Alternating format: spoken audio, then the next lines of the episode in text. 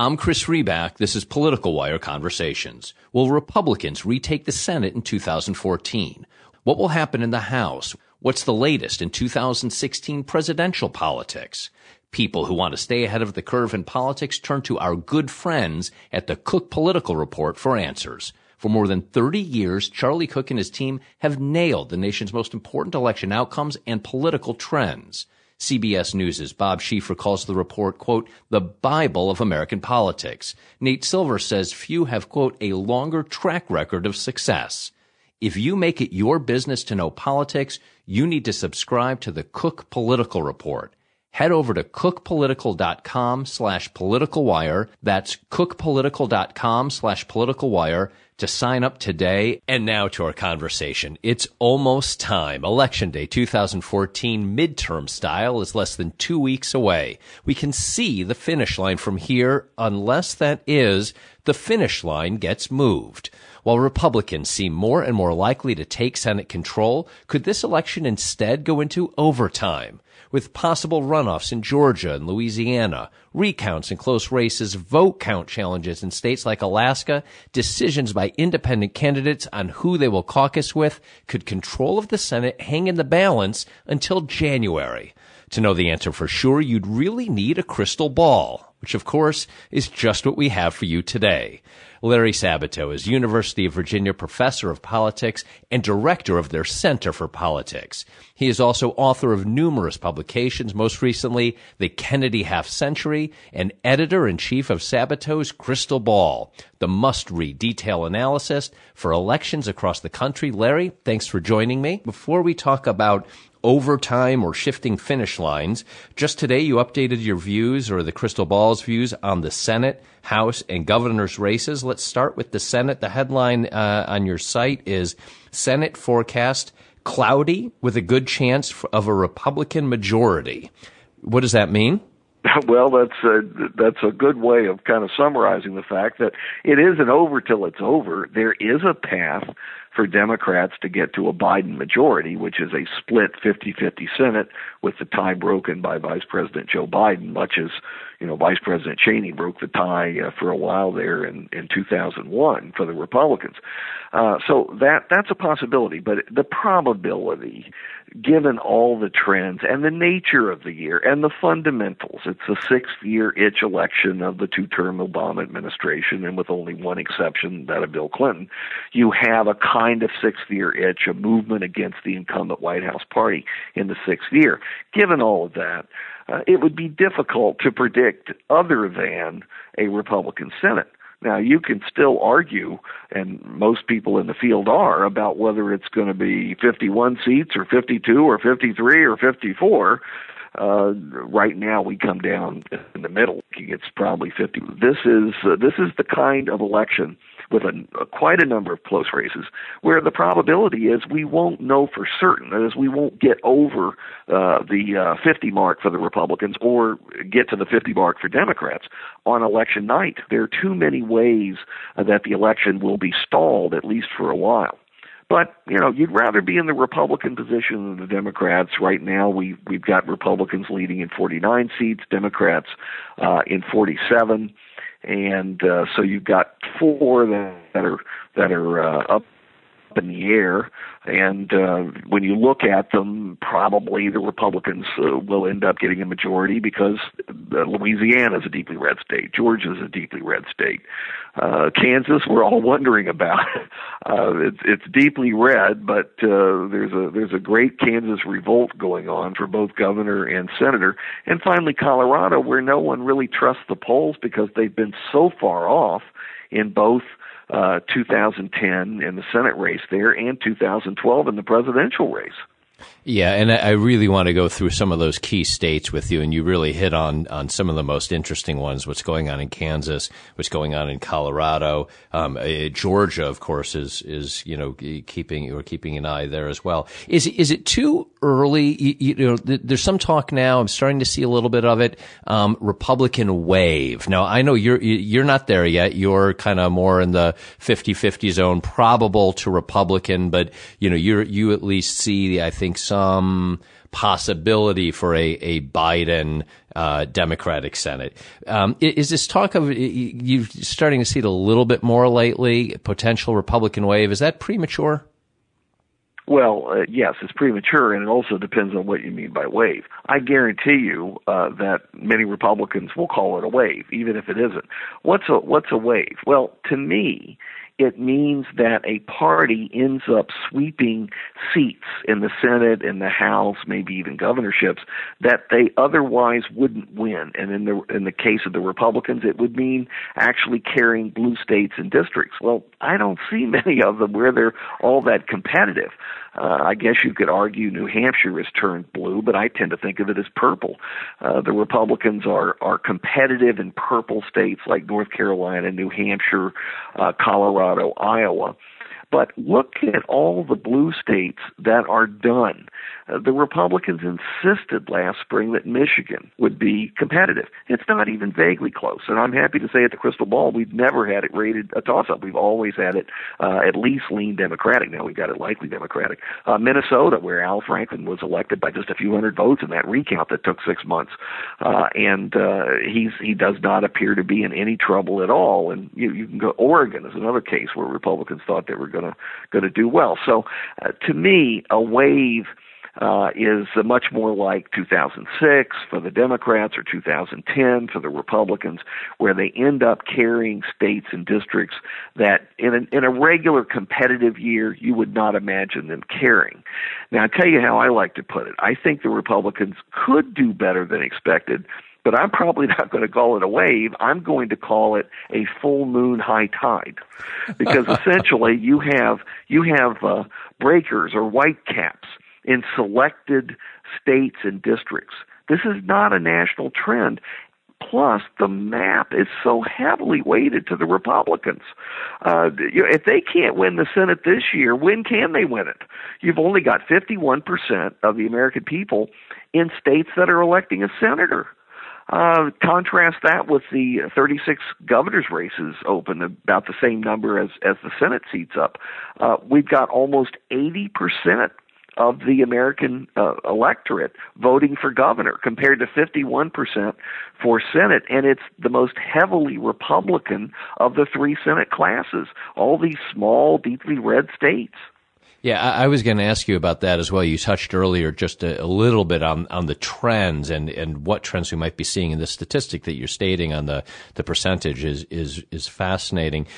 It, are the trends, we, you know, what are we seeing happening? Is it that there are just too many competitive races in states where Obama is particularly unpopular? I mean, he's, he's not overly popular, you know, nationwide, but, but, you know, these key races in states where, where he's particularly unpopular. Is it that? Is it that?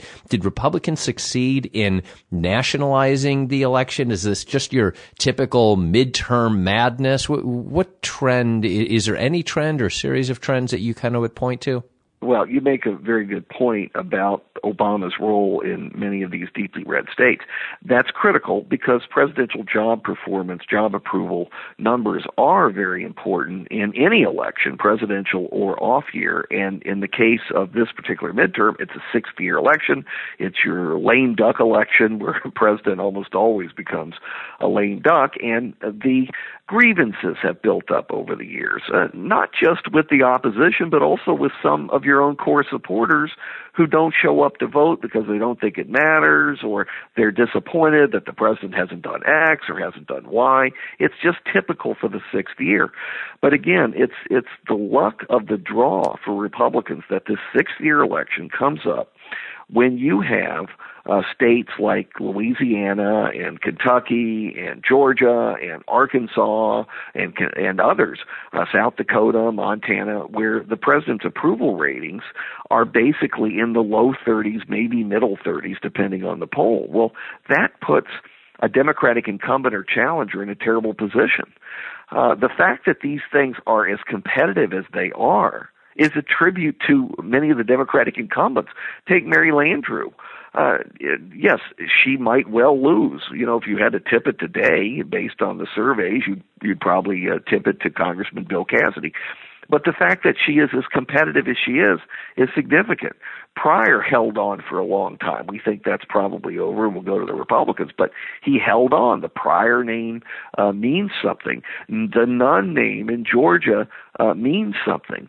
Uh, Alison Grimes, if some of the polls are to be believed, has maintained uh, a position in that race against Mitch McConnell that one would not have thought possible given President Obama's uh, job disapproval in uh, in Kentucky, which is around thirty-one percent. That's going to be tough for her to win, but uh, there's also McConnell fatigue. You see, you're, you're balancing Obama fatigue with McConnell fatigue in, in Kentucky. So every race is interesting in its own way. There are twists that have nothing to do with the national picture, but you have to superimpose the national picture as well on all of them. And so let, let, let's talk about some of the ones that you just mentioned. You, you mentioned Arkansas, uh, Kentucky, Georgia, Louisiana. Let's maybe go to Georgia, where, where in, in the crystal ball, your crystal ball, uh, today you wrote, or your team wrote, uh, Michelle Nunn might have a better chance than David Perdue to win outright on election day in Georgia. I don't know that you would necessarily make that statement about Arkansas, Kentucky, or Louisiana. So let, let's start in Georgia. Do Democrats have an actual chance there? Is none? Uh, is that something you could see actually happening? I, I could see it happening. I don't think it's probable, but I think it is very possible because in, in the latest surveys, including some private surveys, Nunn is edged ahead of Perdue. Now, both of them are below fifty, but they're not that far below fifty. There's a libertarian getting a certain number of percentage points. Usually it's three or four, and that's that could be enough to throw it into a runoff. But, you know, Perdue has not has not been the best candidate. Yeah, no. Uh, and and on top of that, the Nunn name is well known and respected. And I think most important of all, you look to the fundamentals. Georgia is going to be the next Virginia or North Carolina. It's happening. It's happening a lot faster than many people thought. It's happening in Georgia years before it's going to happen in Texas. Uh, you, you remember all the activity last spring about turning Texas blue. Well, it's, it's okay to try, but the demographics in Texas are much less likely to produce a Democratic state anytime soon compared to Georgia, where the minority vote is increasing and the, the demographic and um, and uh, urban-suburban changes are occurring in that state, reminiscent of what's happened in, in the Old Dominion, that were among the Tar Heels. And, and what do you see happening in Arkansas? You know, Cotton came out and he's got a, a terrific, on paper, he has got a terrific bio, if you ask me. I mean, the, the service, the education, the various things he's done. It's a, it's a great, uh, bio on paper. Um, he, it, it felt for a while like he was sinking, falling behind. And I don't know, maybe, you know, per what you were saying just a moment ago, maybe that was the Pryor name kind of keeping him down. But, but now, you know, recent polls, he, he has been taking a lead. And I think that you guys are, are now, you know, putting, uh, Arkansas, I believe, in the likely Republican uh, category. What, what's happened in, in terms of the, the timeline and the trend in, in that state? Was it just that, that finally the Pryor name just gave out and all the other things, including Obama's uh, performance there, just won out? Is it more about pro-Cotton factors? What's really uh, occurring in Arkansas from your point of view? I found the progression there fascinating because you remember in twenty ten, the last Democratic incumbent who came up, uh, Senator uh, Blanche uh, Lincoln Lambert, was blown out of the water. You know, it was yeah. near twenty points, and uh, there there really wasn't any question about it. Of course, she had a very divisive primary, and, and Senator Pryor didn't.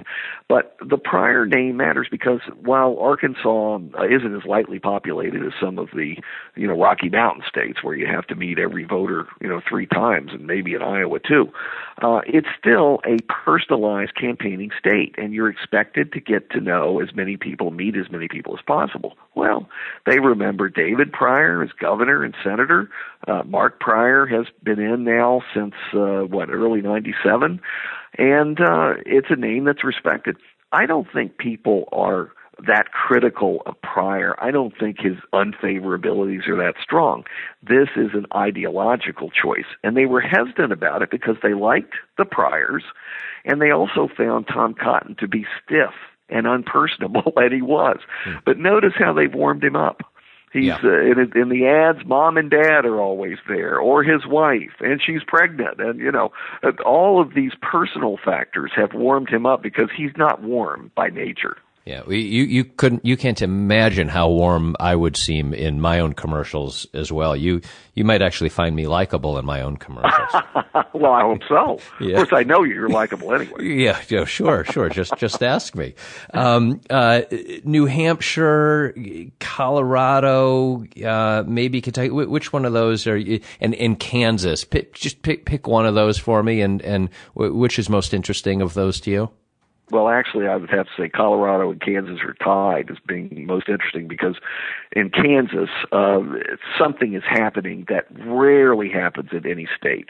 They really are in revolt, and that will be true even if the Republicans end up uh, edging out victories, eking out victories. Uh, Governor uh, Sam Brownback, one-term incumbent governor, former senator, has alienated the entire moderate wing of his party. And, of course, Kansas is overwhelming Republican. There's a deep pool of Republicans, and they may be able to pull him across the finish line against Paul Davis, the Democratic minority leader in the lower house of the legislature. But the fact that it's so close, and it has been close, has nothing to do with Davis and everything to do with the anger at Brownback and his tax cuts and damage to education and other uh, categories of spending and uh, programs in Kansas. And then the Senate race is is just remarkable. Yeah. Uh, Pat Roberts is, is a classic uh, long-term senator. It's true in both parties. You know, they've been there forever. He's been there in the House and Senate for thirty, forty years. He's he's rarely had, had to break a sweat in a campaign. He gets reelected simply on inertia more than anything else. And suddenly, this year, he's got a, a fierce opponent, uh, flawed opponent, but fierce opponent in the primary who holds him below fifty percent with all his seniority. Then he thinks that the election's over because, my goodness, he doesn't have to worry about an independent or a Democrat in Kansas. Well, lo and behold, the Democrat uh, withdraws, encouraged by the party, and the independent is media-wise, comes across beautifully, uh, has moderate positions on most of the issues, and is evasive, evasive enough to attract a, a wide coalition of support. It's a real race. I mean, it's worth a book, frankly. Kansas is worth a book. Will we know everything on uh, November, uh, on the first Tuesday in November? What, what are the chances yeah. this goes into overtime? I think they're they're very good. I mean, we're we're certain to have the Louisiana runoff. So if if there's a one seat difference, if you have fifty Republicans and forty-nine Democrats, uh, the Louisiana seat becomes the election for control of the U S Senate, uh, because if if Landrieu is reelected, it would be fifty-fifty and a Biden majority.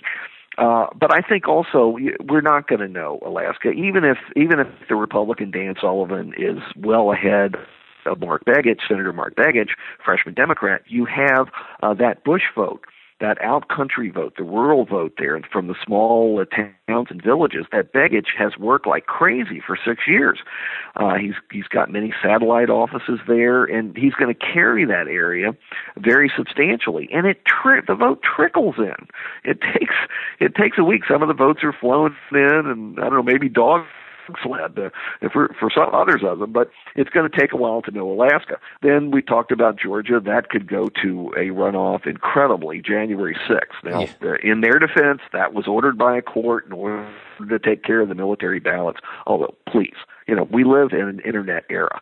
Uh, submariners can vote by encrypted email. You mean they couldn't have worked out the military vote so that both runoffs, if there's a gubernatorial runoff and a senatorial runoff, they could both happen in early December? It, Wouldn't that have made sense? I, I was but, hoping you could explain that to me, but I guess you're as confused as I am. Yeah, no, yeah, I, we I, have to defend yeah, them yeah. on that, but, you know, it's just, it's insane to have yeah. two runoff dates, one for governor, one for senator. And then think about that. Uh, suppose it's the Georgia Georgia seat that will make the difference uh, in the Senate, and the Senate is supposed to to uh, come back to, to order or to come back into session January third. That's the constitutional date, although the Constitution also says the Senate can set another date.